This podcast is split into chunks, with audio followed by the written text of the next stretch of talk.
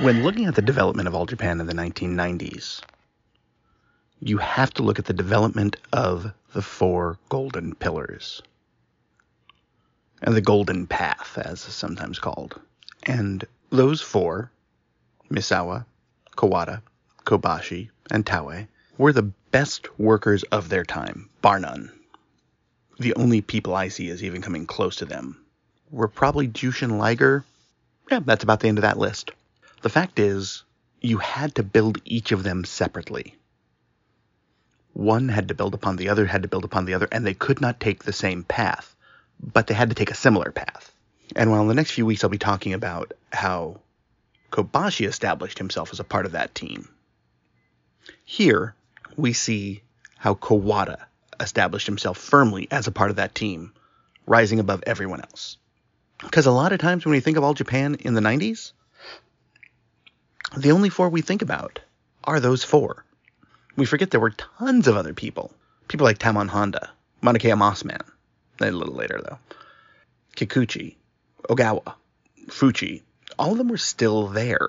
So you had to raise up four people to be the focus of the promotion while still working with the foreigners like Hansen, like Williams.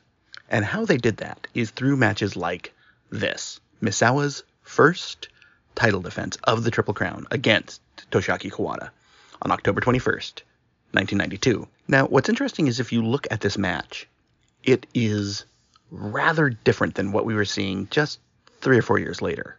But it starts off with Kawada making his mark when Misawa grabs a headlock and he gives a brutal head-droppy back suplex. It's beautiful. Literally, it's one of the most beautiful versions of it I've ever seen.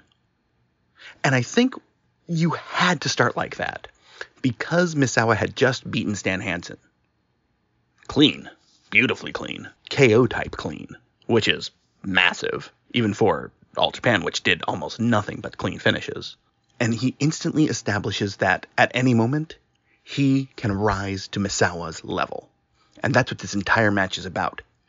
But they do something interesting. They make a choice that some would question. In the middle portion, because Kawada controls the first section and works on the arm and shoulder a lot. There's actually a great, relatively classic, grabs an arm bar and swings him around, puts him down, and then just drives the elbow point into the shoulder. But the back and forth, there are periods, of course, where Misawa gets some offense, but really, Kawada is dictating the ground-based portion of this match. And that's important because he is taking it to Misawa. And in essence, this is the reverse of the Misawa-Hansen match.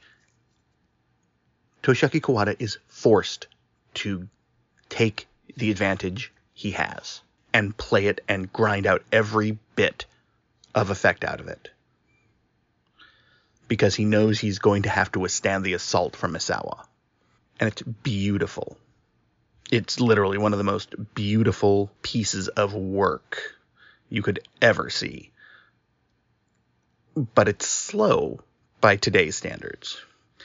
And it's more interesting, I think, in the view of how do you make things appear that can be built upon. Kawada Misawa as a feud, there's only one better feud, in my opinion, in the history of professional wrestling, and that is Misawa Kobashi.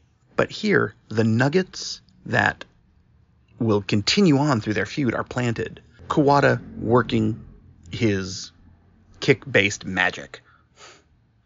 The beauty, absolute beauty of Misawa's turns. How something as simple as him selling in the corner, looking completely beaten, but then grabbing, putting putting Kawada in the corner, and then letting him have it. The kicks here are beautiful. The leg lariats, amazing. I mean, Misawa's leg lariats never get enough attention as far as I'm concerned. But this is not Misawa of ninety-four ninety-five. This is not Kawada of ninety-four ninety-five. This is youth Misawa. This is youth Kawada. And one of the reasons all that has to happen is because Kawada has to hang with Misawa to prove that he can be at that level. This is not a five-star match. This is probably a four, four-and-a-half-star match somewhere in there.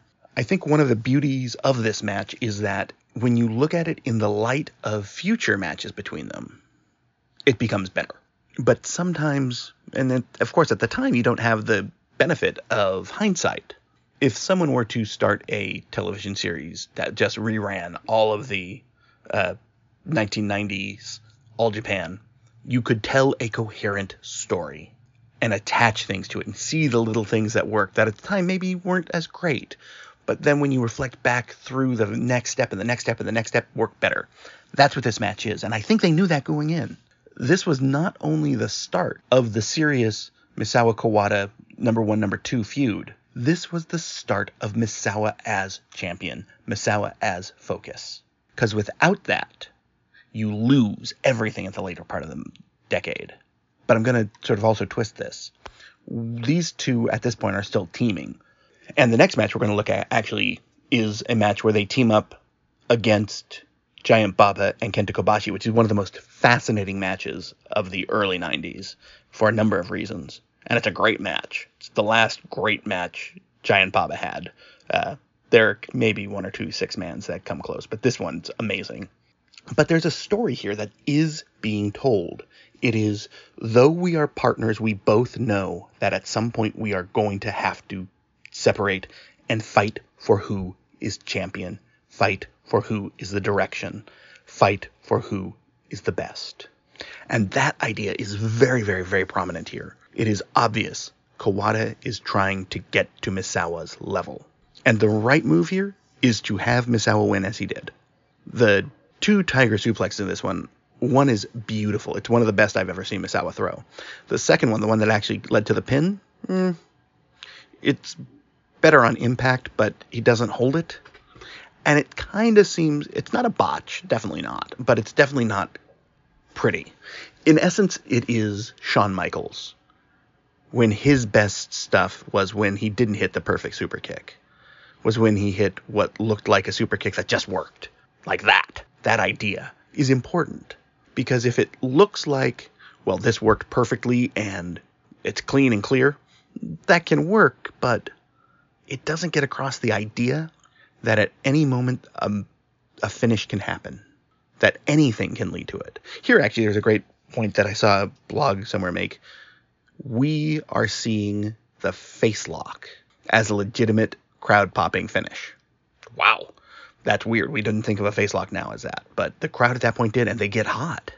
It's beautiful. The back and forth here is wonderful. The submission work is nice. But what's even better than all of it, even better than the big moves, is how they are reacting to each other's step-ups. Kawada hits a big move.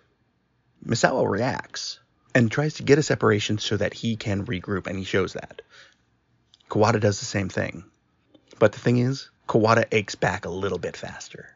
I love this match, and looked at as a pair with the Hansen match, it really shows the transition where Misawa became the top guy and began to act more like the top guy.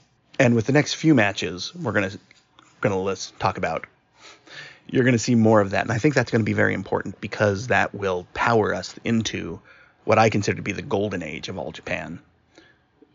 nineteen ninety-three through about nineteen ninety-six, and ultimately look at the feud that I consider to be the greatest tag team feud of all time. Oh, second greatest. Midnight Express versus the Fantastics, number one. Sorry. But number two, for sure, is Misawa Kobashi versus Kawada and Taue. And this feeds into that. This is, in essence, that feud writ small. Well, stay tuned next time for the big tag team match, the great Giant Baba match, where I'm going to talk a lot about how Baba was giving these guys the rub and working really hard to do it, and what it means when you are on the downswing. So stay tuned.